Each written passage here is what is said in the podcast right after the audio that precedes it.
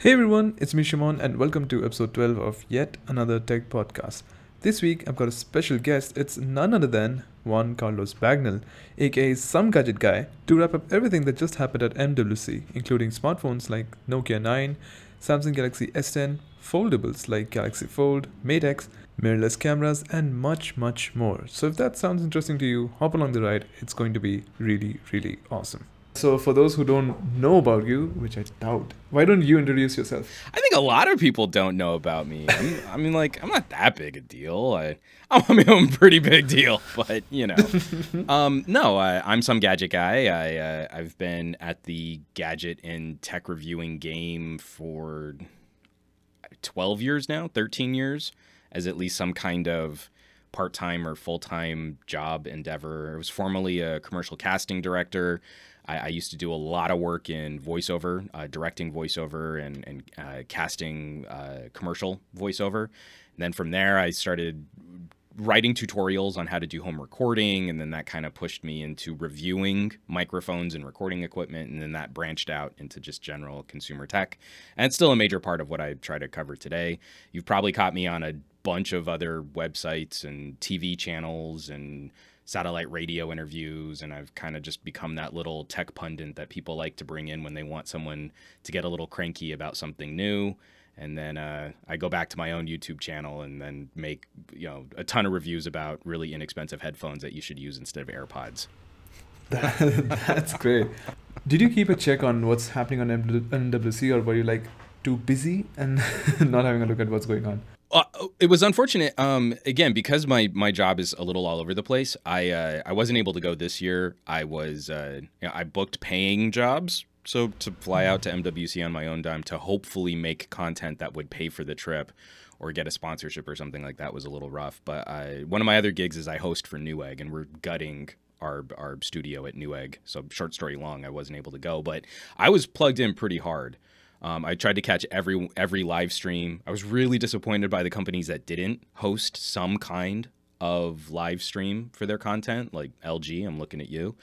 Uh, but yeah, I, I, I feel like this was this was a very interesting year for a conversation about super expensive premium devices, and then the flip side of that, more companies looking at how they can shake up what's now the mid range. It used to be the premium sector, the premium price tier. But now that's like half the price of an iPhone or half the price of a Galaxy is now uh, what we used to pay for a, a high-end, top-tier, premium flagship product. I hate all these adjectives. I was like, I just want to yeah. look at the market and only deal with price. If something is half the price of an iPhone, it's a mid-ranger, and that's kind of where I still like draw the line.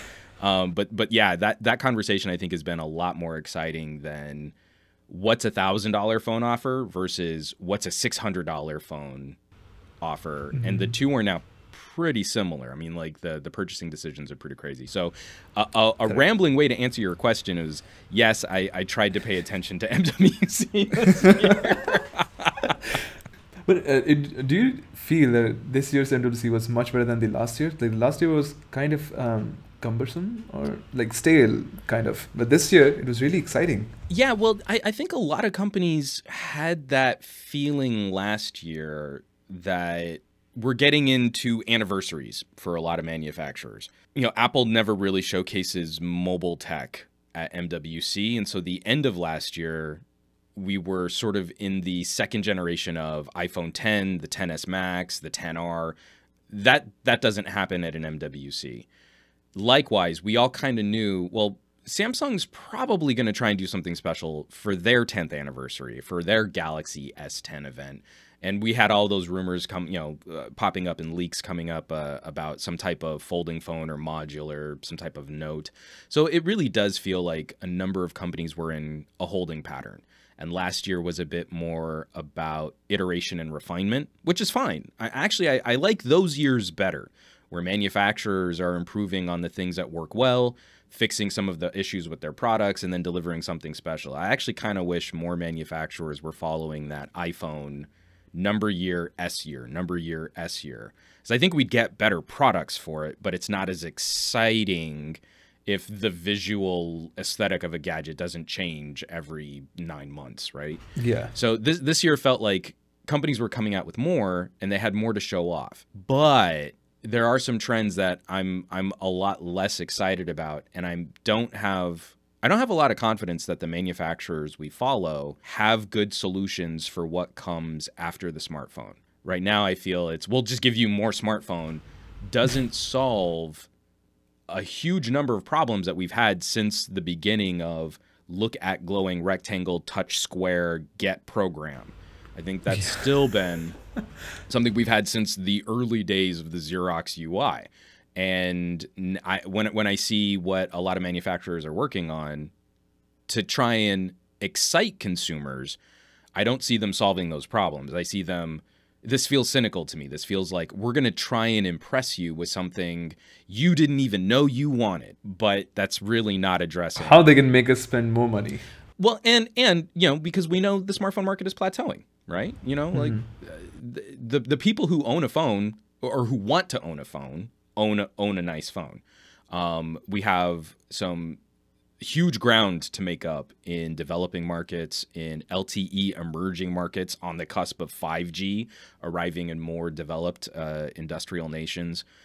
There are numerous other areas where we could be um, exploring market opportunities, but when I see something like a folding phone, I see, well, how can we extract just some last gasp of wealth out of a premium market? Um, and I and I just don't believe that they're real products. I believe that they are test bed information gathering, uh, you know, sort of like a Google Glass kind of experiment that you get to pay a premium for. And I'll be very curious to see if this market segment has longevity and if they can live up to the durability requirements of a daily lifestyle gadget and get the support that we should be demanding of these manufacturers over a year, two, or three years of ownership. Correct, correct. So we will get into that uh, in a little bit. So let's go in a chronological order. So sure. first, Samsung held their event with the S10, S10 Plus, S10e, and the Galaxy Fold. Yeah. So, what do you think about these new trio of devices? Or actually, they're four. I, I was actually oh, hoping five if you count the 5G one. right. No, and we no, actually we should. We should count that. Yes. It, this is this is what's frustrating for me is what I used to love about Samsung was their everything in the kitchen sink approach to building a gadget. If you wanted crazy hand wavy gestures and an IR blaster and a removable battery and an SD card slot and uh, QI charging or Qi charging, you know, that used to be the company that we would turn to for that kind of crazy approach. But they would dump it all into like three phones, not make five or six different devices. And this is where again, kind of circling back to that comment, this is where I'm a little concerned and I don't have the highest confidence that Samsung really knows what they're selling right now. I think they're selling lifestyle and I think they're selling ecosystem. And they have those, not to the same degree that Apple does, but Samsung has those. There's there's a very good reason why they're the number one. Um, it's not a gadget meritocracy that they always make the bestest phone. It's that they've got the best marketing, they've got the the biggest marketing ad buys, and they do have the inroads on a consumer lifestyle conversation. Um, but when I see S10, S10 Plus, S10e, S10 5G, and a Galaxy Fold all dropped at the same press conference, it makes me a little concerned that Samsung doesn't have a good answer for where do we go in the post smartphone economy. The phone I'm most excited about to see, and, and I eventually will go hands on with one, um, is the S10e. Is again same. Yeah, same is can can you make an argument for a Galaxy that doesn't feel like it's gonna punish you for going cheaper in a first world market, right? In the United States, like is that a phone I can I can offer up to my mom because she's still on a Galaxy S5 and she doesn't want to give that up. She doesn't want a glass back she's a grown up, so she likes knowing that she can replace the battery herself. It was water resistant. I mean, not the best way, but you know, she has a little peace of mind there. And a lot of what she does on a phone is still well served, even though it's now crazy underpowered and it's not getting software updates anymore. She's a computer scientist, so she can mitigate how much risk she's willing to entertain. There there hasn't been a replacement Galaxy. The closest we got, she almost flipped for uh, a Galaxy S8 Active.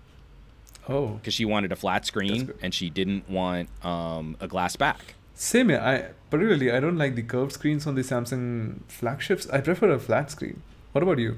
No, totally. I mean, um, it makes a lot of things easier.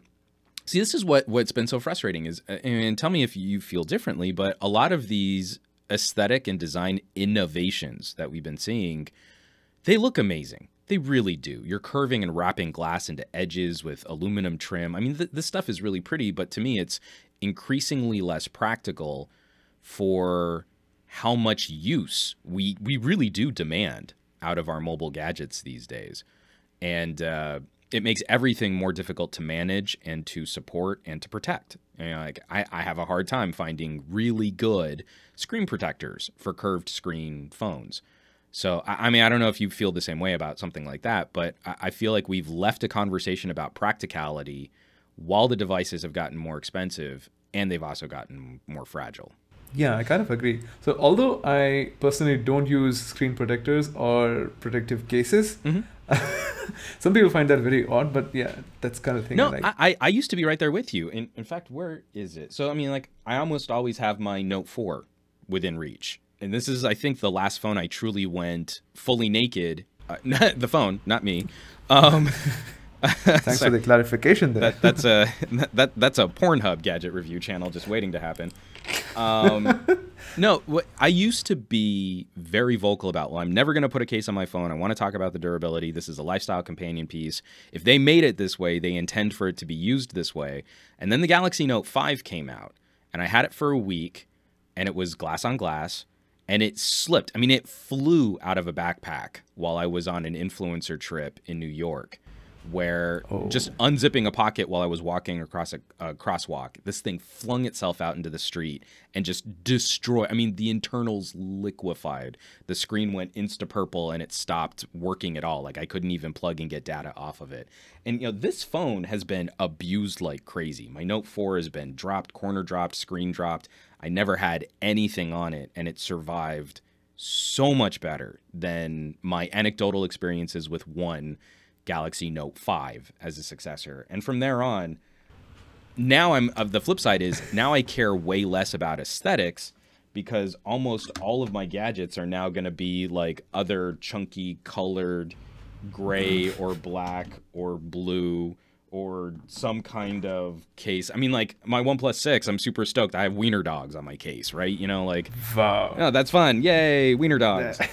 but you don't get to see the crazy cool Thunder Purple because I don't Yeah. trust that any manufacturer has a l- truly lifestyle capable gadget um, because it's made out of glass. Yeah, all of, all of the new materials nowadays are like they look good, but if you drop them, if it gets damaged in any way, oh, Well- you're you're in a bad shape. And and we need to have some of those. I mean, not not that I want to tank your your podcast here with my political ramblings, but you know, here in the United States, we're having those really difficult conversations at the state and local level about right to repair. So you know, Mhm. companies like Apple definitely want to be involved in the maintenance and repair game at the exclusion of third party repairs or do it yourselfers. But if you crack the back glass on an iPhone, it's almost as expensive to replace that back glass as it is to buy a OnePlus 6T. Yeah, I saw the price. It's exorbitant. Yeah. So if that's the kind of conversation we're having, really what we're saying is this phone is disposable. This $1,000 phone you have is not really built to a standard of chucking it in a purse or leaving it in your car, you know, throwing it in a cup holder, the kind of casual daily interactions we might have with a gadget. And when you break it, it's going to cost you hundreds of dollars to to fix. And if even if you do have insurance, if you paid for Apple Care, you've already invested hundreds of dollars in a lack of confidence of that build quality, and you'll still have to pay another like hundred dollar deductible to get that phone flipped or replaced. So that's a three hundred dollar rear glass replacement, not a four or five hundred dollar rear glass replacement. And and that to me is an un, is the markings of a truly unsustainable market. It's we should all be cons- and, and I'm picking on Apple here, but it's not like other manufacturers are so much better in that regard. The the, the one I would maybe throw a little thumbs up or kudos to would be Motorola because they've at least been reaching out to mm-hmm. companies like iFixit to make repair kits. But instead, instead of making a better repair kit, how about we make the back out of, of the phone out of something premium, exotic, and also more durable? Why don't we reinvest in companies that might be able to pull off sapphire or diamond for the front screen? You know, there there are other opportunities for us to do this, but because a Samsung or an Apple hasn't done it, then tech reviewers don't believe it's a part of the zeitgeist, and everyone just acts like it's acceptable for a thousand dollar phone to be made as fragile as possible, and I disagree with that. Yeah. And Sorry, I know I completely just sidetracked. We were talking MWC, and if we want to get back to MWC, I, I, I'll, I'll try and stay better focused. I'm, That's, I'm only through that's my, the fun of it. Of my first cup of coffee here. but yeah, that, that's the fun of having an informal discussion where you can just start anywhere and then end at another portion. that's what happened last week. You know, when I was uh, recording with Spec, and after recording for two hours, she tells me, "Oh, I forgot to record my end of conversation." Oh, now that you say that, let me just Yeah. double check.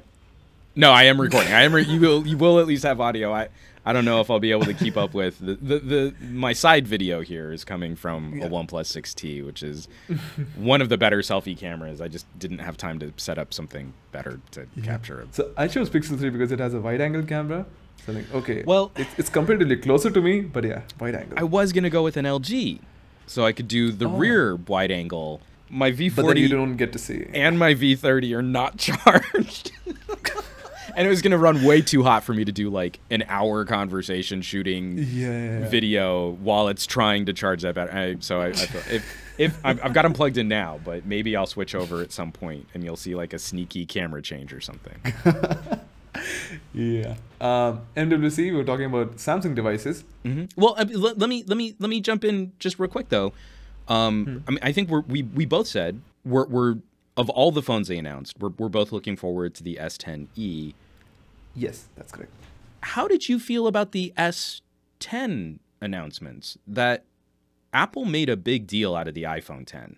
That that mm-hmm. was that was a, a big sea change for Apple as a manufacturer. Wh- whether you like it or not, I'm I, I I've been on the record of being a bit frustrated by some of the way that they changed the iPhone 10. Correct. Same Now. Samsung just put out their 10th anniversary gadget. I mean, like, what, what did, how did you feel about S10, S10 Plus? That this was their opportunity to say, like, hey, you guys have been following us for 10 years, 10 generations of Samsung Yeah. phones. Could any device have really lived up to that kind of celebration or that kind of expectation? So, in my opinion, S10 is a pretty well-rounded device. The the best thing is they managed to escape the notch city. That's a good thing, in my opinion, that they Mhm. skipped the notch altogether and went with the hole punch display. You you did get a chance to play with Honor View 20, right? Oh, yeah, I've got it right here. Oh yeah, I just had to return it last week. I, I'm, I'm oh, supposed you, to be you have putting the it red in. one. What's that? Oh, you ha- you have the red one. That's Yeah, amazing. It's real pretty. oh, Um, so I'm supposed to be sending it back this week, but I'm gonna get I'm gonna see if I can't push him a couple extra days because while we're talking, fingers crossed, my Nokia Nine is showing up, Oh yeah. and to me Oh yes, I read your tweet about that. that's one of the most exciting showdowns of the first half of 2019 is View 20 versus Nokia 9 because I really feel like Honor and Huawei have somewhat taken up the mantle of smartphone photography like Nokia Zeiss did way back in the day, or especially even through the Lumia years. And so now Nokia coming back with a PureView branded product opposite the View 20's crazy awesome camera sensor.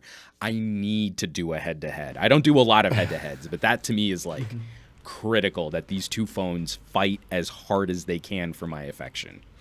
Yes. So I can't name names here, but someone who visited MWC, attended MWC, had a word with someone at HMD. So the conversation was, the camera is pretty slow right now. Oh yeah. Nokia 9 camera. And uh, even with the retail software, it won't be fast.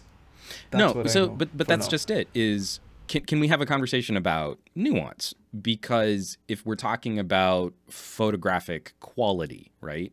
Mhm. There are few phone cameras today that can still hang with a Lumia 1020 or a, a Nokia 808, right? Oh yes. So so we can accept that if I so it, it would be like um it would be like saying, well, why would you buy that medium format Hasselblad when a Canon 70D has a faster burst mode? Mm-hmm. Well, why? I mean, we, we get stuck in this sort of accepted zeitgeist of winners or losers in YouTube reviews. And that's the wrong way to look at it. It's the wrong way to say, well, my Pixel does this one thing better, or my Pixel has night sight, so that's the winner. I mean, like, no, there's a whole spectrum of consumers out there that might care about different features, or at least if they're properly prepared with what the compromises might be, can look at that and say, well, that's an acceptable compromise to me. So, so what I'm really curious to see is, uh, you know, Honor has been going through their AI camera and their depth mapping. And so they're just going to enable a bunch of 3D depth mapping uh, features on a crazy 48 megapixel sensor. Will a five sensor camera with dedicated monochrome hardware be able to outperform that photo IQ? And if that's my my comparison, then the speed or the refresh rate becomes substantially less important because I also care about getting, you know, raw capture out of the Honor, and that's never going to be fast. It's saving a 95 megabyte raw image.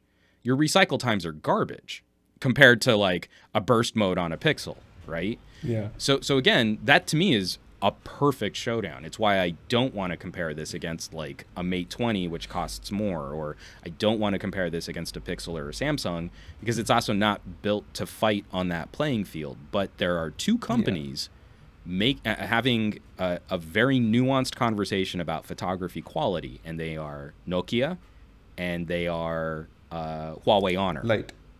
Oh yeah. no, but Leica, Leica, and Zeiss. yeah. Yeah.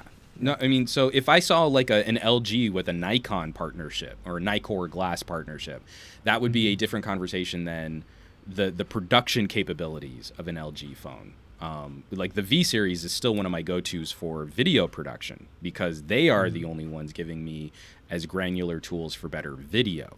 But they aren't having the same kind of conversation about photo IQ that Huawei is. Correct. So again, these are all little nuanced differences. But if you go, oh, but the Pixel has night sight, then you've completely missed a huge chunk of the population that might actually care about this kind of stuff.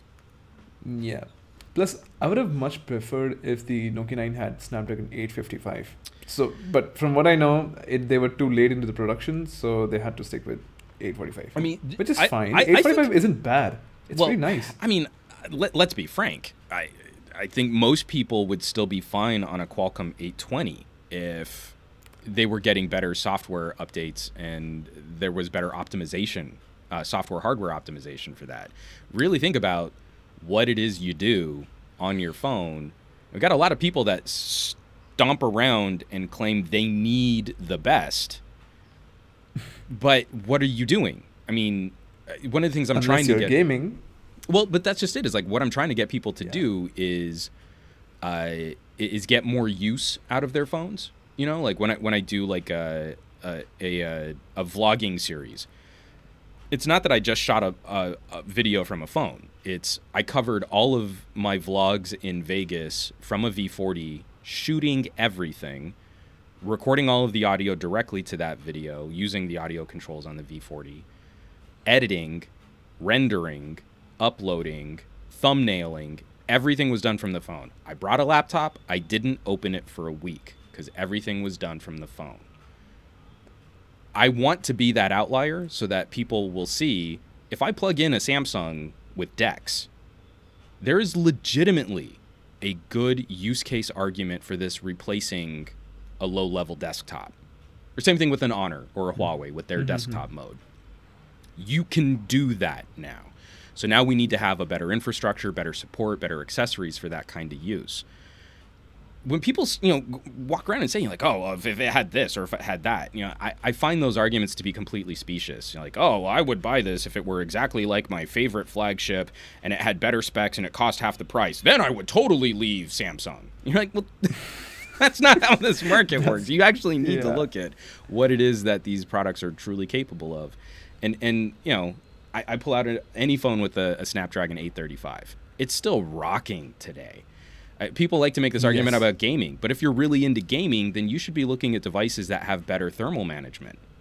It's not necessarily the chipset. I mean, you can do fine on a Poco mm-hmm. phone or a OnePlus. Those phones game well.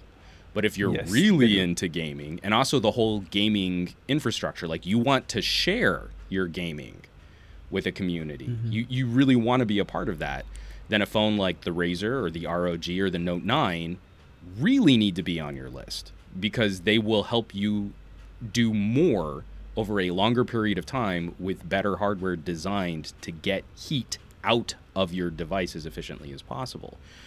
Again, that requires nuance. But if you watch a Razer phone review, it's, oh, the phone felt kind of warm to the touch.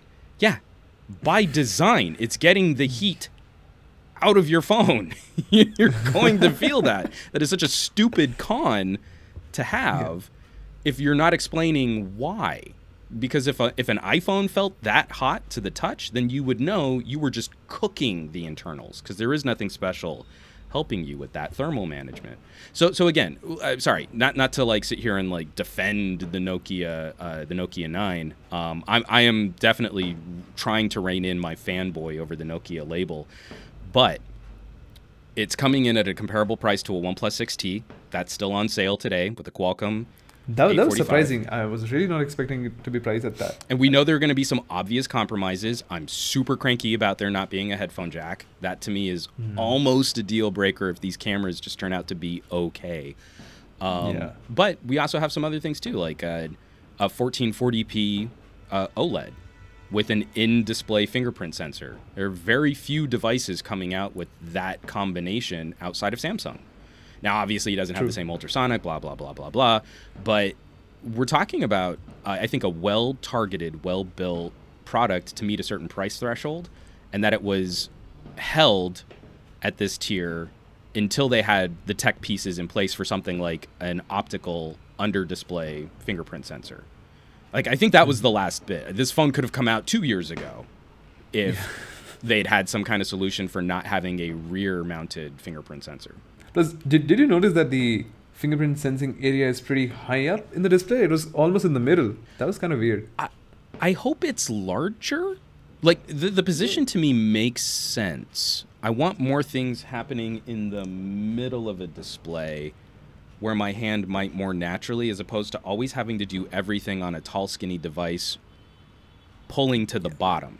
Like, it's one of the things I hate about gestures right now is everything mm, pulls yes. to this teeny little bottom edge for a swipe where you're barely able to hold on to it and you're going to fling the phone out of your hands. I mean, so, so I mean, what's hilarious, I, I only have the regular 10S. I don't have the 10S Max, but I actually really like keeping it in a ridiculously large battery case just so I get a chin again. Mm. And I have more room to hold the phone. it's just so silly, but that's kind of a concern an ergonomic concern that I don't think a lot of manufacturers have addressed. Okay, so what I'm looking forward to is like the day when the one third of the display will be totally for fingerprint sensing, and you could just place your finger anywhere and it'll just sense, which is there on the first generation prototype Vivo Apex. Yeah. Do you remember that? Oh yeah. I wonder why didn't they bring it to production version because I guess it was too expensive. I, I, I mean, that would be my guess, right? I mean, think think about what you need to scan optically or with other types of ultrasonic sensors. I mean, I, I I don't have component pricing on stuff like that, but I would have to imagine that these early generations of products and also incorporating that with certain types of displays becomes cost prohibitive to a certain degree. I mean, it's also the same token uh, people starting to point out things like the S10 ultrasonic sensor is offset, where it's not perfectly centered. So you know when when you look at things like that, like that to me definitely speaks to it costs you know three cents more to make this field a little bit larger. It costs five cents more to redesign part of the logic board so we can center this. It might cost 15 cents more per unit to make the the field you know a full bottom third. It, like I think this is going to be an awkward transition year because I'm also hoping that within the next two years, we're not really holding phones like this anymore. Like by the time we solve these problems, I hope we just don't have them at all anymore. You you want like a virtual interface in your eyes or something? Well, something, um, something in terms with Iron Man or stuff. So I, I hope we see that that um, that continuation of where we left off with smartwatches. Like I think smartwatches will prove to be an evolutionary dead end as a product I wear on my wrist, but I hope mm-hmm. they birth a future of peeling services back off into a full personal area network where Mm-hmm. think about how many times you waste time just referencing the phone for little bits of at a glance information that are not mission critical, that you don't need to reply to in that moment, that you don't need to respond to. So we keep accepting that, oh, well, my phone made a beep or a buzz and now I've got to look at it. But your phones are actually really terrible at notifications. Your phones are actually really bad at that, especially in this new era where we all have it's not just email and texts, it's tons of these services that are trying to get our attention now. So we have an attention problem, a huge one with how we use these things. And uh, I got to try on the uh, the North glasses. It's a little Pico projector that that blasts out to a screen, and it's focused in a way where the image floats like like almost two meters out in front of you. So it's not mm-hmm. that you you look up and you're you're you know you're pulling your vision in. It would be like if we're having a conversation face to face at a little bit more than arm's length, my mm-hmm. notification is sort of floating out where your face would be, right? So Oh, you know yeah. the the little like moments where you're not because we don't make eye contact while we have conversations the entire time because this would be super awkward. It's really easy to hide that momentary glance like ah that's I don't need to respond to that or oh that's not mission critical or, or oh that's a text from my wife. Can you excuse me for just one second? I just need to reply to this. You know, that to me eliminates so much extraneous phone usage. And then I want to combine that with better audio capabilities. We're all rushing to these like wireless buds, or I really like bone conduction uh, headphones. We have these smart assistants that aren't that smart. And I really want, not like uh, the AI from the movie Her, but before they go to the AI, they have a mostly audio based interaction system and I'd like to have a little bit more of that. Also, you know, like uh, those are things that would help for accessibility usage, but bring that into mainstream use. Don't make that the default for someone who's you know visually impaired.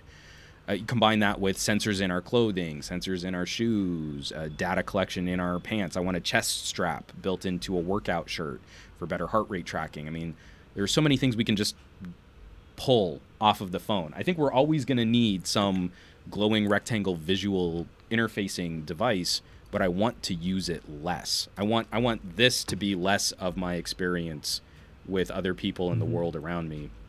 And I want to move on to more organically embedding these experiences into the world around me. It doesn't have to be Terminator Vision AR. I mean, there's so much we can do with simple wireframe icons, text. You know, I don't need to draw mm-hmm. the map on my car mm-hmm. windshield for turn by turn navigation, but just give me an arrow when it's time to make a turn at eye level so mm. I don't have to pull my eyes off the road or look at like my phone in my lap or something like that um, and potentially risk a, a, an accident because that information isn't accessible. That's a very long winded way.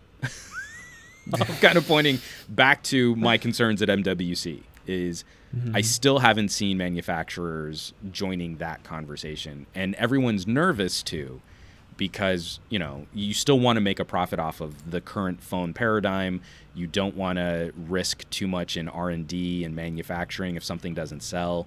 Uh, tech reviewers and tech geeks are the worst right now where if you do something truly different you will get savaged by this community for years until it becomes a generally accepted idea and then everyone knew that it was a great idea. Uh, it just, just wasn't ready yet.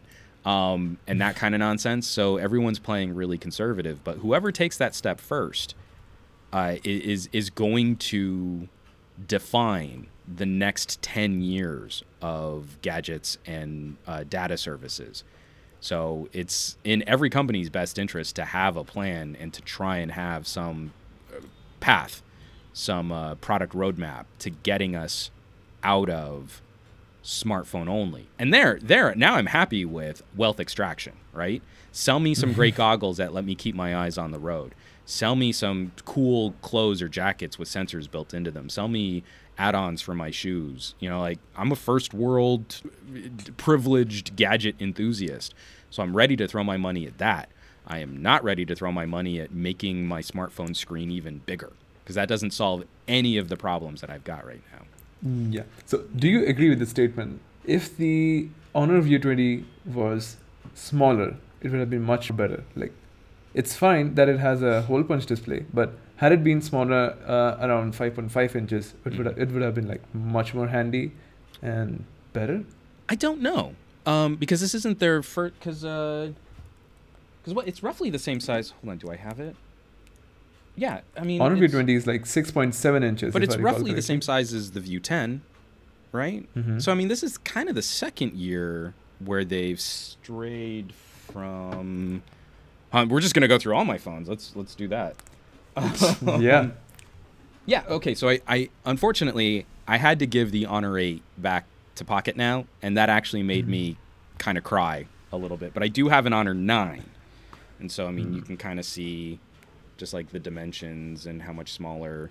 I mean, that's that's Mhm. actually out of focus. Let me I'll put it back here back. um, That's fine. so I prefer this size and smaller.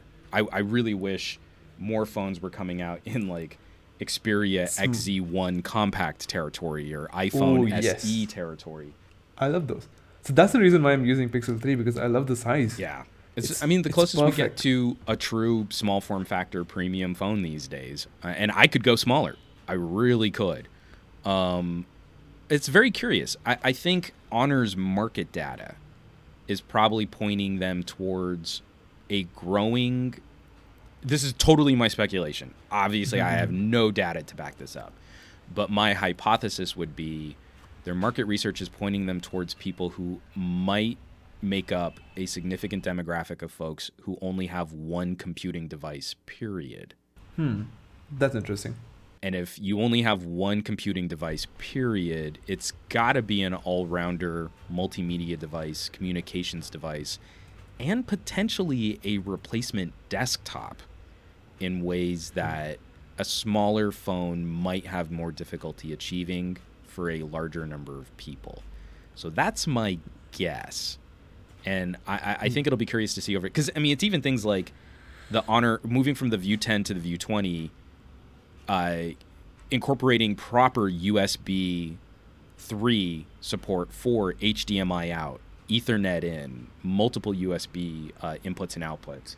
Um, I can plug it into one of those laptop docks, one of those USB laptop docks. It's really for a MacBook, and use it as a full fledged computer with one USB cable. You just and then it's connected to a monitor. It's connected to my router over an Ethernet cable. I can pop in my camera SD card. I've got two USB ports ready to go. I've got a Bluetooth mouse and keyboard, and it just bam, it's a desktop. It's it's ready to go, and it's doing that at 600 euro. Like that's that's impressive. amazing. So then when I'm on the go, if I want to have that better multimedia experience, if I want a little bit more real estate for writing, um, because I mm-hmm. really did. I started doing this with my Mate 9, where I would just bring a little Microsoft folding Bluetooth keyboard, and I was writing my scripts on airplanes. I don't want to pull out a laptop. It's such a pain if someone has to get up and go to the bathroom. You've got like a, a 14 inch gaming laptop and you're trying to get out of their way versus a phone and a folding Bluetooth keyboard and go flick. And I just pick it up and I move and then I sit back down and I go plop and then I'm writing again. I mean, it's so much more convenient. Um, I, I think Honor as a brand is probably looking at more that kind of Venn diagram overlapping in a way that Samsung used to. Um, and I hope that Samsung gets back to with phones like the S10e. Uh, but that's again, it's uh, I, I have no insight to know if that's really their design or not. And now they're like flooding the market with the A and the M series. Mm-hmm. So it's the M M10, M20, M30, then A50 and all. Yeah, I, again, That's it's, pretty interesting. I, I don't think they've got a. I like that they're paying attention to those demographics. So, so Mm-hmm. first of all, I think I think Samsung deserves credit that they're circling back and really trying to find good solutions in the mid range. Um, they they recently put out what was before. I think it was just after the Note launch last year that they were really going to be looking at using their mid-ranger phones to launch new technologies before they were going to be adopted on S series phones. Yes. But the they thing, started with uh, the A series, the original A series, when it was called Samsung Alpha. Yeah. So if you remember, uh, Alpha had the metal rim before it came out for the Alpha was S6. the baby Note 4, and I still think Yeah. that is the one of the best phones Samsung has ever made. Yeah, it- was small and compact. My my dad Oh. my dad rocked that phone. He only got rid of it uh, the beginning of last year. So again, Ah, my parents wow. like they, they they treat their phones like their cars, man. It's like we bought this phone and now I'm going to run it into the ground. I'm going to get as much use out of this as I can. But since he's a he he got a Pixel 2 and then uh, that phone he destroyed that phone and now he's on a Galaxy S8 and I don't think that phone is doing well either. N- neither of those phones have have held up nearly as well as his Galaxy Alpha did.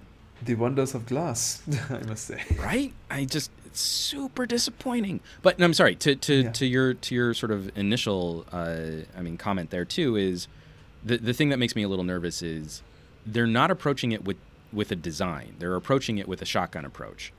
Um, Mm, yeah. they're, they're throwing a ton of stuff out there, and now they're collecting the data to see what sticks. And I get that they have the resources to do that, but I also worry for the people who are taking Samsung at their word that are going with mm-hmm. Samsung on this experiment because I don't believe those are the consumers who will be treated well over time. Samsung already doesn't have the best reputation for updates and support. And True. they're banking on their reputation as the number one manufacturer. But increasingly, I feel those are the consumers who are left further and further behind. The people who are already a little vulnerable in the market are the people who tend to be left out the most. They're the people who tend to be abused the most. Oh, you couldn't spend thousand dollars on a phone? Well, okay, when bugs crop up or when security exploits happen, tough luck. You're on your own. Tough luck. um, and that's not okay. Which is why I'm also really excited for Nokia to be kind of coming back to the USA the way they are. Is I need a few Yeah. more options to recommend to people, and if they really do embrace Android One, then it's a lot safer to go with a three, four, five hundred dollar phone if we can count on more reasonable software support. I wish like more OEMs join the Android One bandwagon so that we can have like Play Edition phones all over again. Yeah, I, Like Samsung's hardware is really nice, and if they have an Android One Edition phone, that would be really awesome. I would buy one. I, the, the, the problem is is convincing a manufacturer to make that leap and then not gimp the phone. Um, I, I was I- the the the roller coaster ride of emotions when LG announced that they were going to put out a G7 one edition, but then it like was last uh, uh, an older chipset, less RAM, less storage, only one camera. You know, like it was like they gimped that phone, and you're like that's that's really a shame because that I think would have gone a long way towards reconciling my biggest problem with LG, where I absolutely adore LG hardware. I think they're doing some of the coolest stuff when it comes to like audio tech and camera controls. I think like really there is no solution like an LG for multimedia and content create uh, content creation um, and a high quality audio. I mean, just if you have nice headphones and you don't have an LG, you're doing your ears a disservice. But that comes with the flip side of some of the worst long term software support. And if you could give me an LG G7, the the exact same hardware is what you'd get from like the Project Fi. You know, if you buy an, an LG G7 for Google Fi, give me that hardware but make it Android One, and then give me like an app to install for boombox mode and an app to install for their camera. I mean, you can still build this stuff in there. That to me would go a long ways towards putting all those pieces together. Then I would have my cake and I'd be able to eat it too. It's uh, right now it's they are probably crunching numbers where oh, I don't know we could uh, get a little bit more money here or we have a branded experience that uh, our customers seem to enjoy over there. And I don't really think most consumers care that much. If they cared that much, Samsung wouldn't be the top manufacturer. And things are pretty changing uh, pretty quickly. Like in India, Xiaomi has overtaken Apple and Samsung. Yeah. And now, now on the uh, they're on the top. They're number one right now. So, have you had a chance to you know play with Xiaomi devices except for Pocophone? Well, I, I so actually I haven't been able to play with a Pocophone. oh, okay. The way you mentioned, I thought like you have used it. No, no, no, no, no. I, I, I've had lots of people yelling at me that I missed out on not spending more time with a Poco phone, but it got caught up in the end of the October coverage cycle in a way where I just never got back to it. And right now, when I'm cutting a smartphone review, I'm kind of taking a page out of Erica Griffin's playbook. I'm done doing this let me do a 24 hours review and then let me do a one week review and then let me do an extended hands on and then let me like nah let me just use the phone and i'll talk about the phone when i know what i'm talking about rather mm-hmm. than trying to chase some kind of youtube seo unfortunately for me and my work schedule that means it might take me a month to chew through a phone and really feel like i know what i'm doing and uh, when we've got like six phone announcements at the end of 2018 all stacked on top of each Ooh. other I made the wrong decision. I fully admit it. I made the wrong decision mm-hmm. in ignoring the Poco. I really should have spent more time with it. But for all the other Xiaomi's that I've spent time with, that is also it's. I, I really wish that they would entertain some notion of unlocked sales here in the USA, um, where their strategy of services works really well in other markets. It would be a tough slog here because you would probably have to charge more yes for the same phone here in the United States. But I think even f- affixing a premium for a proper USA focused device and a, a, a, warranty service, you know, all of the proper support. Mm-hmm. It's like I can import any mm-hmm. phone, but I can't recommend any phone that really you can't support or get fixed or have a warranty for. I can't philosophically right. do that to people. It's a great phone. You should import it. And then if it breaks, you're screwed. uh, smash that bell icon. Yeah. Um, that that that's not that's not okay. Um, but when mm. I see like the inroads they've made in Latin America, that is such a huge label to be fighting in South America and Mexico. And that's why I want more. I was so stoked to have OnePlus in T-Mobile stores. Like we want that competition we need that competition and we need to also show people that you can have a truly premium experience three to four hundred dollars yeah you want to get something fancy you can bump it up to five or six and you're still mm-hmm. It, it would be very difficult in daily operation to discern the differences between that and a thousand dollar smartphone mm, yeah, yeah, yeah so did you check out the Redmi Note 7 and the 7 Pro, which was launched like literally last week? So yeah, I mean, I've read up on the announcements for it. Yeah, I mean, again, that looks like another monster player. It looks like another monster performer. And uh, back when I was at Pocketnow, that was one of the happiest moments was getting to review one of the Xiaomi Notes. Like I finally got my hands on one of these things, and it wasn't just like another Oppo selfie camera phone. It was like, oh, this thing's this thing's got some meat. This thing's got some teeth to it, yes. and I really liked spending some time with it. That is a perfect example of smart compromises. I mean, again, it's not like mm-hmm. anyone really truly has a no compromise phone. Like that doesn't exist. Yeah, everything, yeah, everything has its own pros and cons. But I think they've made some some very smart decisions in balancing feature set for a specific bang for buck. And I mean, the sense I get in reading through international community conversations on phones like that is they have deservedly built up a fan base around that product because of the way that they've iterated, improved, and then supported.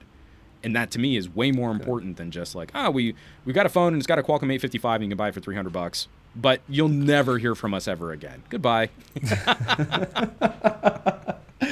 yeah, true. Okay, so let's switch gears for a minute. For sure. Let's talk about foldables. So starting with uh, okay, so out of all I know you totally want to talk about the LG V50. I can feel it. That's your that's that's the foldable for you. Totally sorry, yeah. that was a terrible joke. So, um, starting with all the foldables you saw at CES sure. and then at MWC, which one stands out the most for you? So, the big caveat is I think foldable phones are a terrible idea. Now that I've said that, um, the, the the one that I'm gravitating towards the most is the Mate X. Um, Wise choice. The well, thank you, sir. I, I too also uh, think you, you're pretty sharp, uh, sharp crayon yourself. I, I don't know where I was. That's t- I couldn't stick the landing. um, no, the this is hilarious. The main reason why I want to go Mate X, I would probably almost never unfold that phone. I want a dual screen device where the only cameras are the rear high quality cameras. My screen is not molested in any way for a selfie camera because selfie cameras are terrible. And all of my video calling and selfies are taken from the best cameras on the device with a way to uh, compose that image. Because right now, I shoot almost everything from the rear cameras on my phone, and I just practice a lot to shoot blind so that the screen is out, but I'm using the rear cameras. So like when I when I shoot in Vegas and I'm shooting on an LG, one of the reasons why I stuck with LG for so long is the wide angle camera you can just shoot wherever. It's so wide, you don't need to worry It'll definitely about get you in the frame. if you're yeah exactly you don't have to worry about composing your frame. You're just like I don't know, I'll flip it over there and look there's the you know the the Vegas skyline and how cool is that? And now I can go back to talking to you and it doesn't matter where I'm at. And that's Yeah. huge. I can shoot a super high quality 4K ultra wide video and I don't have to worry about composing it. But if I had a screen on the back of my LG that I could use to set up that shot, well, you know, the the main camera sensor is actually a little bit nicer and has better low light capabilities. It's a you know, better autofocus, better image stabilization. Yeah. Like that would be a nice improvement, but I can't trust that camera sensor if I'm shooting blind. And the Huawei hugely solves that um, in in only having that one strip of cameras and then using Mhm. the extension of the sc- of the screen as your composition window uh, for setting that up. So that that to me is really the biggest selling point. I really hope the Galaxy Fold will offer offer something similar. Where you open the phone up and you use the tiny little crappy display as your composition window, and then you can still use the really nice cameras to take your selfies or do your video calls. To me, it's a no brainer. Um, but they put six cameras on that thing. And you're like, that's so unnecessary. Unnecessary indeed. So that's somewhat the same approach with uh, Vivo NEX second generation took, which ha- which Yeah. has the dual display. Well, the first time That I, was pretty the, interesting. the first time I went hands on was with the Nubia, the Nubia Hmm, X. Okay. and I'm still mad at their PR. Like, uh, I, I went to the Nubia booth. Sorry, I've told this story on my podcast too, so I'm totally repeating myself here. But I went to the Nubia booth at CES. It, it was like the last day I was there, so it was it was like Thursday, and everyone at CES is just dead on on Thursdays. By the time you make it to Thursday, and I'm chatting up their PR rep, and he has zero interest in talking to me, like none at all. and so I'm telling you, like, I know I'd love to do this. Oh well, we're not going to ship it to the United States, so we we can't send you one. I mean, like, I don't want to review the phone. What I want to do is talk about this as being the most viable solution for not having a notch and improving your selfie and vlogging quality. Yeah, I just don't. I mean, I, I don't see how that kind of conversation could work. And so I show him my V40 where I've got like video editing timelines on that phone. And we're not talking like iMovie. We're talking like multiple layers, graphics, inserts, transitions, you know, three layers music bed, voiceover bed, audio from the video files. And as I'm scrubbing through, I scrub past a, a little clip that I shot with uh, Enabong from Booredatwork and with Super Saf. Mm-hmm. They were all walking the floor together. And he stops me and like, oh, wait a minute, who's that? And I go, oh, you know, that's, that's my buddy, you know, Enabong. And I, oh, and that's Saf with him. He's like, you know Super Saf? And now, now all of a sudden, I'm worth talking to. so I have like a two second clip of video where Saf's in the background, like waving. And so I send them an email and they're like, yeah, but we just don't have any plans on releasing in North America, so we can't send you one. That's No. so dumb. Oh, only 30% of my audience lives in North America, you dork. um, sorry, Yeah. very long winded way of saying yes, like the Vivo. Oh, well, well.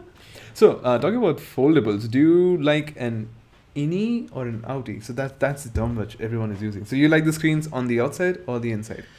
I, again, with the caveat that I think both are terrible. Um, I like I like the execution of the Mate X better.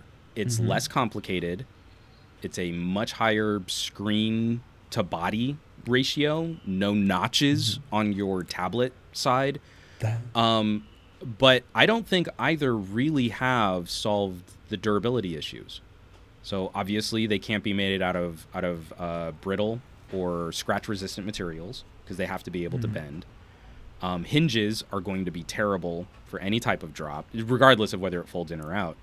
And I still don't think that Samsung, like if you look at some of the some of the uh, the user generated shots of the fold at MWC, even though they don't close flush, there is a gap, sort of like a, a Surface Book gap when you Mhm, close the Galaxy mhm. Fold.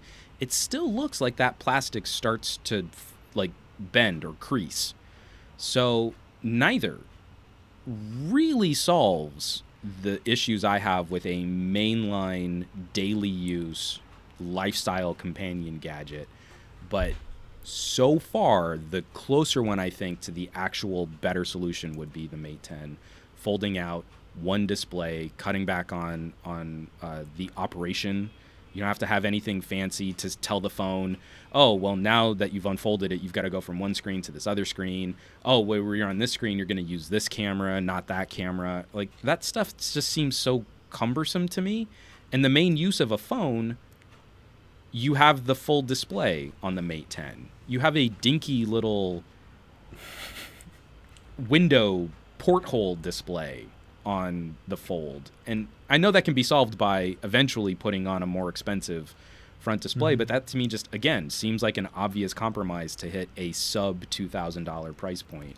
And I'd rather just I'd rather just go with the thing that's more recognizable as a phone when it's closed and as a tablet when it's open than jumping yeah. through hoops to look at all these different displays, aspect ratios, form factors. I, I, I really think that Samsung's solution is is clumsy here. Yeah, and even if you like compare them side by side, it looks like a generation leap between them. like, Samsung Fold got like it, it, outdated in four days. well, I know it was like in literally one week. But but again, that's that's what's kind of exciting is we've been having these conversations. Like Huawei has not been generating the most positive buzz when it comes to things like intellectual property. Um, Correct. And I loved seeing in my Twitter feed you know, people complaining like, "Oh yeah, like Samsung put out a folding phone and Huawei like copied them like four days later." You know, like, they made a phone in four days. You know, like yeah, th- that's, that, that's that part of the conversation that that people are having in in, in this sort of informed but not really informed tech conversation. because here here we've got you know, it, it's like volcano versus Dante's Peak or Antz versus a bug's life. We have two companies they both made a folding phone, and that's where the similarities stop. Is that they have screens that bend. Yeah. So now what I really want to see is a flip phone. Is is like an old oh. Moto RAZR. that there were the oh, rumors that about be, that. That would be the best reincarnation or the best remake. I, I want that so bad. So I mean, if you're gonna give me tall, skinny devices, like I would be cool with a two-screen solution, or I mean, if you could fold it outside too, I mean, that that might be that might be a little funky but you know make it a little bit taller and skinnier than something i'm holding up a, a view 20 here. Make it a little taller and skinnier but then when it closes i've got like an iphone se sized little square that i can do everything from. That'd be really nice. I, I would be all sony kind of half-heartedly executed that with the yeah. Xperia One.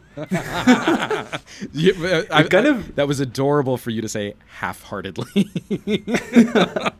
it kind of resembles the iPhone 20 memes. You remember those? Yeah. Which are like a lightsaber. exactly. when the iPhone 6 came out, everybody's like, "Oh, they're just going taller and taller." but but I mean, like TCL showed off their Dragon Hinge. You know, like they they have a mm-hmm. prototype device that kind of fits that bill. We know Motorola has been working on folding displays. Actually, I mean, I think Motorola showed off some of the first outside of LG display for this type of bendy mm-hmm. screen tech. They just, you know, they they let Samsung dictate the course of this market when they could have been out there ahead of it. That that mm-hmm. that to me, I think, could be a better solution for. There's there's not often that I really need this display on the go. I just need a mm-hmm. reference quick action, interaction, reply to a text, punch out a tweet, you know, shoot a quick photo. And I could do fine for most of that with an iPhone SE sized screen. And then when yes. I want to sit and use both hands and dig into something a little bit a little bit more, I could open that out. Now I've got my 6-inch phablet screen ready to do that. That to mm. me would be a bit more compelling and hopefully a little bit more durable solution for uh, a folding screen device. So talking about bendy screens, did you check out the ZTE Nubia Alpha, the gauntlet style watch smartphone thingy? That's I, I've, I've, I've, I've, only seen it. I mean, like I, I, you know, I, I haven't been anywhere near it close enough to to like manhandle that or look at it in person. But again, yeah, from the photos, that seems like the first baby step towards creating a science fictiony gadget. You know, like I know oh, people yes. always talk about things like I want to be able to un- unscroll a display, kind of like a what was that? One of the Mars movies. It was a Mission to Mars, or is it Red Planet? I can't remember. But they had these sort of Yes, I can't remember. semi-transparent, scrolling, Mm-hmm. unrolling tablets, and that is like Yeah. that's the worst solution. It's floppy. it's not rigid Yes. You can kind of see through it, but you kind of can't, which means light transmission is terrible if, unless you're in optimal conditions. And you can't really hold it in one hand because as soon as you do, the whole thing just goes waka waka waka waka. No one wants that. It's dumb. That's terrible. Don't do that. We can make it like a snap bracelet. You're like, no, you can't. and, and it's the same No, thing, you know, like that. when, when you know, I, I love watching The Expanse, but if we're hundreds of years in the future and we're still holding a rectangle, hundreds of no. years in the future, I don't care if the rectangle is transparent or has like a holographic pop out display Nintendo style. If that if we're still doing that, then we have failed as a species. like we, we we deserve extinction True. if 200 years from now we're still like, "Oh, let me let me hold this brick." No, we would be like drawing hand animations and all in this uh, in the sky and I, controlling UIs and whatnot. I'm even willing to go with That lazy people. awesome. Like if I have to use my hands 200 years in the future, maybe that's a failure. Like everything is just brain power, and and I'm ready now. I mean, give me give me like a a, a quarter inch jack. Or like RoboCop style, like some sort of like mm. spike data port, chink. Yeah, yeah. and then just plug it in, and then let me just communicate through some sort of direct neural interface, and I never have to like touch or handle or pick up something ever again.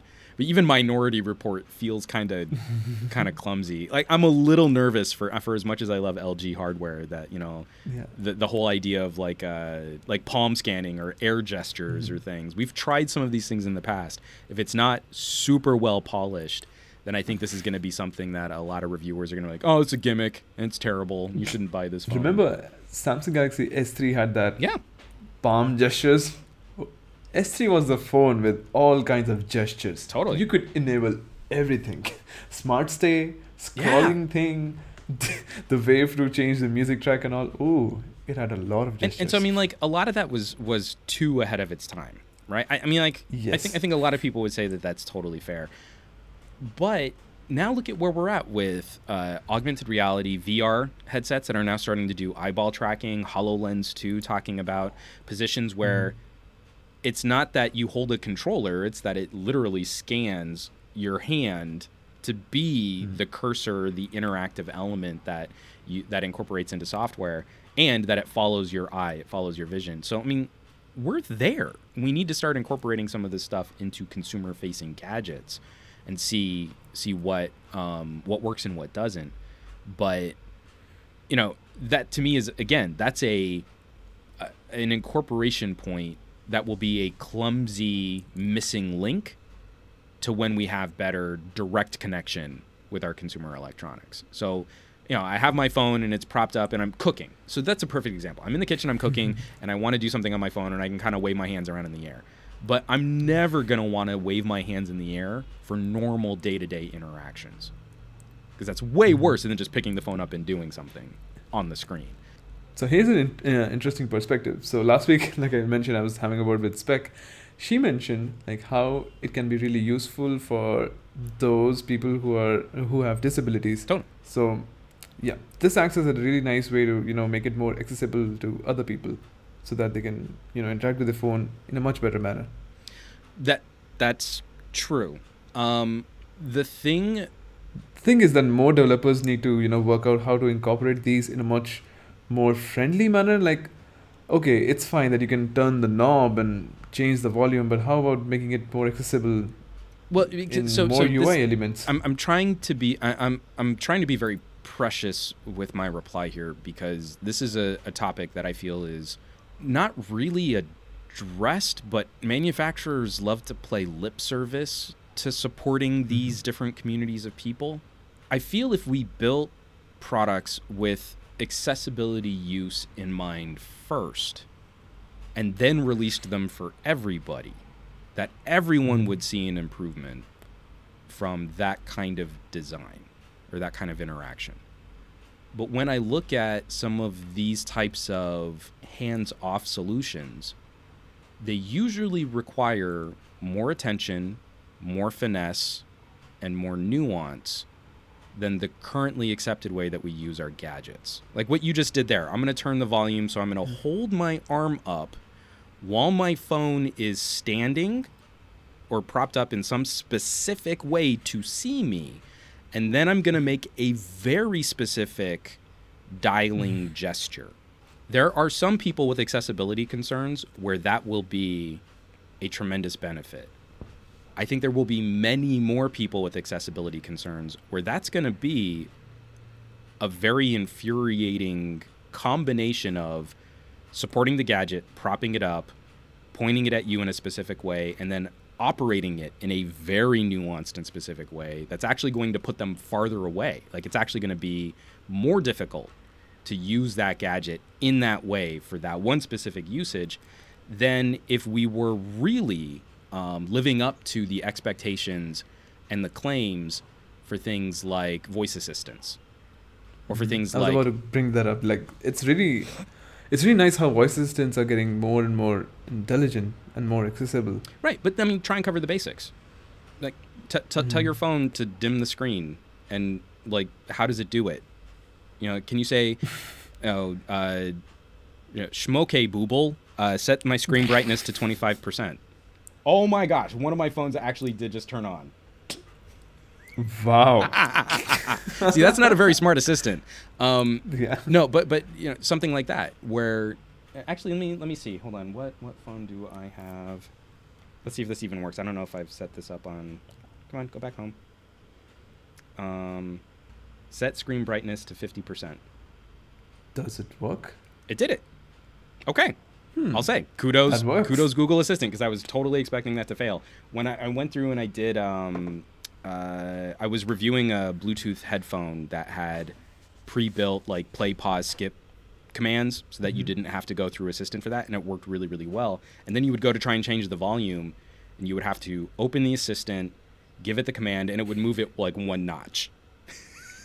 and you're like, that's not helpful at all, Google Assistant. And and you would try in different permutations of like set volume to 25% or set volume to level 7 or you know like anything that you could and it would just like Mhm. it, it wouldn't do anything but like move the volume one click in either dire- uh, in either direction.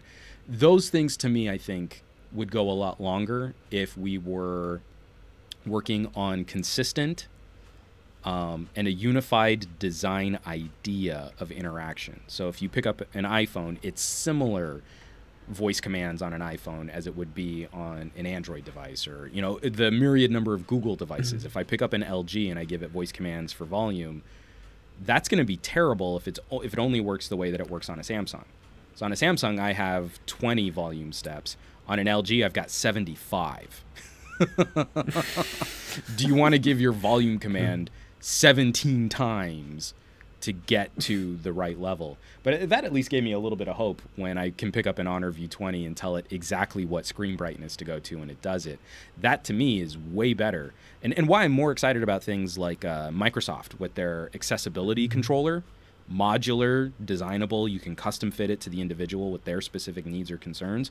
And that still actually could be an interesting controller for someone more able bodied to play with. Mm-hmm. Probably not the most straightforward way to game, but you could.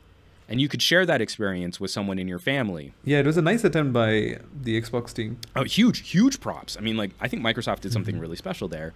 And I wish our phone manufacturers were looking at the software equivalents for that on our mobile devices too. Okay, so let's switch to non-bendy smartphones. what do you think about the Thick Boy Energy Power Max P18K Pop? Oh my god, that name. yeah, it's pretty bad. But yeah. Um, seeing as how I'm recording my video right now on a OnePlus 6T and a Zero Lemon case, I'm all for it. I, I mean, like, I was actually a little nervous. I had to look up TSA guidelines. Like, can I even bring this thing on an airplane? The battery is so th- large, but you I think can't. if, if you're within the range of 20,000 mAh, you're good. Yeah, yeah. I mean, but I had to look it up. Like, I honestly didn't know, and I would have thought that would have been hilarious if they'd made a phone that you couldn't bring on an airplane. Um, no, I, I like it when smartphones get weird, and I like it when we see you know, you're going to complain about battery life and you say that you're fine with a thicker gadget. Well, here's a company that just went and took that to the extreme. So it obviously shouldn't be a, a considered solution for general consumers. Like, no one's making any argument that if you were seriously shopping an iPhone 10R, oh, you could you get this phone instead. but I want those options for consumers that genuinely want to have some kind of crazy long life battery runtime solution and and I mm-hmm. want you know the same way like I want BlackBerry phones to succeed because I want people who like keyboards to have keyboards I want LG to succeed because people who care about their ears should have good options for uh, awesome high quality audio I mean things like that if we only boil everything down to what is Apple doing or what is Samsung doing, then we miss some glorious and sometimes silly uh, mm-hmm. solutions. But this to me is a gloriously silly solution, and I'm I'm just glad it exists. I doubt I'll spend any time with it. but it's like my my world is happier and shinier just for the the fact that it it's it's a thing that someone might buy and maybe they'll hate it or maybe they'll love it but i just i want I want more of that and less of, well, we've all agreed that this is the only way that you can make a phone and our SEO only works on YouTube if it's a OnePlus, a Pixel, or a Galaxy. You're like, okay, cool. That's really boring. So, um, talking about you know smartphone camera capabilities and all, mm-hmm. have you tried the Moment camera app, which provides you pro modes on uh, photo mode and the video mode? So it it it recently it, it recently got updated for Android. I was gonna say well. it just got to Android. So no, I haven't. Um, yeah. this last month, I've been trying to wrap up camera testing on the Razer Phone 2 and the View 20, and the Razer Phone 2 convinced me that I need to spend more time talking about third party camera apps. So after I go pick up my Nokia 9, um, I, I do want to kind of dig into what that app has to offer because I still haven't found anything that really matches the granular control of photography from Huawei and the granular control of video and audio from LG. And if Moment can get us close, uh, then I think so many more Android phones will will have greater potential for some really interesting content creation. And I really want to play with that uh, cinema lens that Moment has to see if oh, the anamorphic lens is so nice. It's a really so interesting good. idea, right? Like, yes. I, I, like wide angle, and you can kind of crop in and create sort of a bold look with that. But you know, if you mm. want your J.J. Abrams lens flares and you really want that Ooh. that sort of cinema feel, I like that again, most people aren't really going to gravitate towards this as a solution. I need that to really exist, though. I need these products to really be out there for people who are interested. I'm shocked that a company like Red missed the boat on offering something similar. Now, Moments here, and I feel like that's something that really needs to be talked about more so that people can see your $1,000 smartphone purchase is way more capable than just shaving a millisecond off of opening up Facebook. Like you can do more. And true, if true. you that's really all you because I don't want to besmirch the person that texts emails and checks social media and that's all they do from their phone, but they don't need to spend a $1000 on that. That's a, that's a consumer that could be saving some money or putting, you know, those purchases uh, towards uh, better use. But we don't we don't really position that for them. So I, am I'm, I'm very curious to give it a shot, but I, I haven't spent any time with it at present while we're talking, I'll fire it up right now and then I'll give you a full review. so the day it was announced, I was like very interested in buying the app. Then I found out like the video uh, granular controls are not available for Android. So like, okay, the day it launches, I'll buy it. Mm-hmm. And I'm yet to buy it. I'm like, okay, now that I bought it up, I'll have to buy it and then use it. Because like the camera on Pixel 3 is nice, but the camera stock camera app is really limited. Oh yeah. So like okay, yeah. Well, and, and that's kind of the funny thing too is is I say funny. One of the really frustrating things about talking about a phone like the Pixel is again trying to drop this conversation into a lowest common denominator where an oversight or a con on one phone is a total deal breaker. You need to have the best. You need to have the best camera. You need to have the best this, have the best that. That one phone doesn't have this one thing, and I can't live without it. So that total deal breaker. And then you'll see the exact same conversation happen with a Pixel, and you're like, oh, well, yeah, the Pixel audio is terrible. The camera hardware really isn't exceptional. Still has some problems with lens flare. Uh, video capture is kind of terrible, especially in lower light conditions where that software crop gets real fuzzy. But you get used to those things. Those aren't deal breakers on a Pixel, because that's different. And, and that to me is a wholly disingenuous way to have those kinds of conversations. Again, the Pixel's a fine phone, but it's a software platform. Well, you know what you can do is you can pull some of that software off of the phone. Like the Pixel camera app on a Razer Phone 2 works a trick. Um, anyone complaining about like Even on the 60. Right. I mean, it's like there are solutions to that, but you know what I can't fix is the bathtub notch on a Pixel XL. I can't fix the terrible microphones for video recording on a Pixel 3. I can't I can't increase the the frame rate if I wanted like an Asus ROG phone because it had an as a 90 hertz refresh rate screen. Well, I can't get that through an app on on my Pixel, Yeah. and that's why these these different categories need to exist, and we need to be at least somewhat internally consistent with our criticisms. Like I want to tell you, like these are the things that I like, and that way you can judge whether or not that's a deal breaker for you, as opposed to saying, well, you know that that's a loser. Better luck next time. And you're like, that's that's not really how we should be talking about this stuff. They finally fixed the audio bug thingy last month. So now it sounds normal. The video sounds normal now. It's not like Yeah, but it's still recording mono, heavy. right? No, I think it records stereo now. Is uh, the Pixel 3 finally recording stereo because it didn't at launch? So it's recording right now. I could snap here and then snap here. I'll check it in post. well, but I mean, like you know, it's like- it, it took Apple. I mean, I'm, I, I, it took Apple ten years to figure out we had two ears and that we might like mm-hmm. stereo recording in our videos. So I wouldn't would- wouldn't put it past Google to copy them for longer than they should. it's not revolutionary until Apple does it, you know.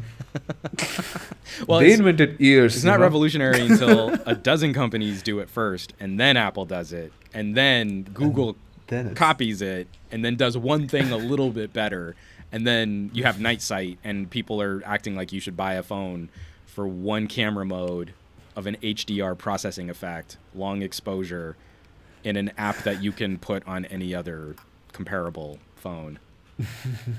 Since we're talking about cameras, what are your thoughts on mirrorless cameras? Like, do you see yourself buying one anytime soon? Well, I mean, like I shoot everything on Panasonic now. Like I moved over to Micro Four Thirds. Uh, I, I had to walk away from Canon just because I, I felt their division of feature set. I, I wanted to make the move to 4K as soon as I got my hands on a Samsung NX1. Um, and that camera was way ahead of its time. Um, I'm actually doing this on a busted, uh, this live stream on a busted Samsung NX30, um, where I cracked the uh, the sensor filter that does the the sensor cleaning. But I'm keeping it. I like my little ghost of a shadow. it still works, and I, I'm I'm kind of broke because I buy a bunch of phones, and that's stupid.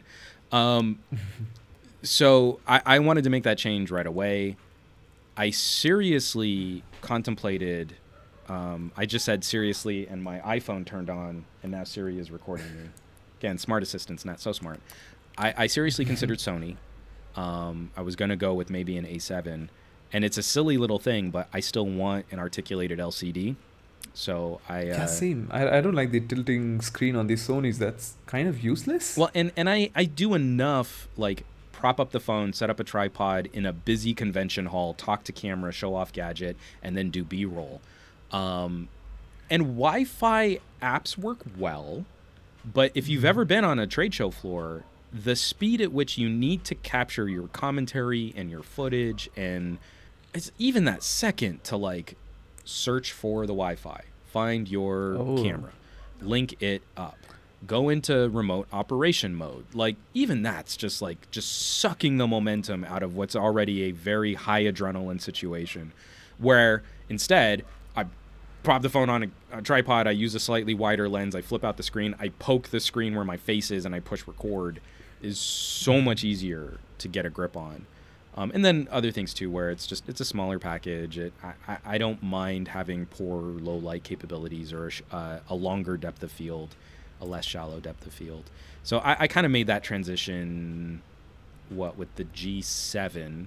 Now I'm on a G85, and my next camera will probably be a, uh, whatever comes after the G9. So I'm, I'm I'm happy with Micro Four Thirds right now. And if I make any move, Panasonic has done really well. I like their feature sets. I like their focus on video. I might consider moving up to their full frame camera in a couple years. Oh, great. Because so I was thinking about getting the Canon EOS RP. Like, did you have a uh, did you have a look at RP? I mean, I again in Did- in in reading up on specs, it seems fine, and I really like Canon IQ. I've got a ton of Canon glass. I, I came from a Canon 7D, um, 7D Mark One before uh, Okay. before I moved over to Samsung, and then Samsung abandoned me, and then I moved over to Panasonic. Uh, Canon Canon IQ is awesome. I love Canon white balance. I love the look of how Canon plays with light as opposed to trying to find the true scientific white of your subject. I just I've gotten so many amazing shots out of my 7D and some good glass all thanks to just auto processing white balance. Like that would have looked like garbage on any other phone. I mean on any other camera IMO.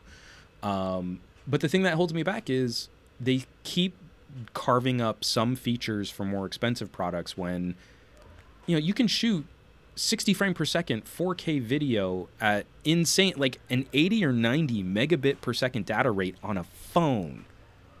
It is pants on head dumb that we aren't getting some of those capabilities in a mid-ranger camera body from Canon. So as much as I love the Yeah. glass and as much as I love like the actual expertise that goes into um, some of the feature set on a Canon, I want 4K. I want 4K, and I don't want to spend three thousand dollars on a camera body to get 4K, or not have a stupid crop to get 4K or something. I just I feel like Canon keeps holding that back from me when other manufacturers are happy to just fork it over and let me play. Yeah, that's true. My Pixel just ran out of storage. I think that's that's about as good a place to wrap up as any. Uh, you'll pardon, Yes. I, I do kind of want to bounce because I just got an email that Mhm. my local Best Buy has a package oh, prepped Nokia for me 9 is here. for me to go pick up a Nokia 9 PureView, and I really want to rub that on my face a whole bunch. Um, so Yeah. if you don't mind, uh, I know we didn't really kind of cover all of the MWC topics that we talked about, but we uh, did cover everything. Oh, good. Oh, we actually made it through the list. Okay, good. Yes. Good. I, I feel better Yes. then about. Yeah. okay, so let's wrap this up. And uh, why don't you tell people where they can find you on the interwebs? Oh, for sure. So I, I, I post most of my content as Some Gadget Guy. If you do a loose search for that, there's somegadgetguy.com. Twitter, Instagram. I'm starting to pick up a little bit more on Twitch uh, for some of my mobile gameplays and Let's Plays. Uh, and then, of course, on YouTube, it's technically youtube.com slash Juan Bagnell, but if you search for some gadget guy, you'll find me there too. And then I also host uh, content for Newegg. So if you go to Newegg's YouTube channel, you'll see me a lot there. We actually did a poll on folding phones, and the LG V50 took like 15% of the vote. Wow.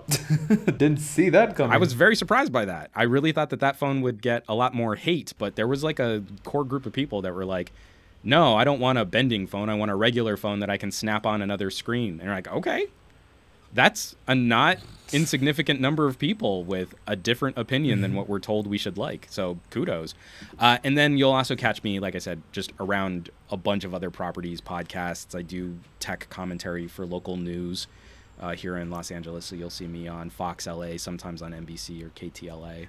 Uh, but yeah, I mean, I'm around. I'm I'm kind of easy to find.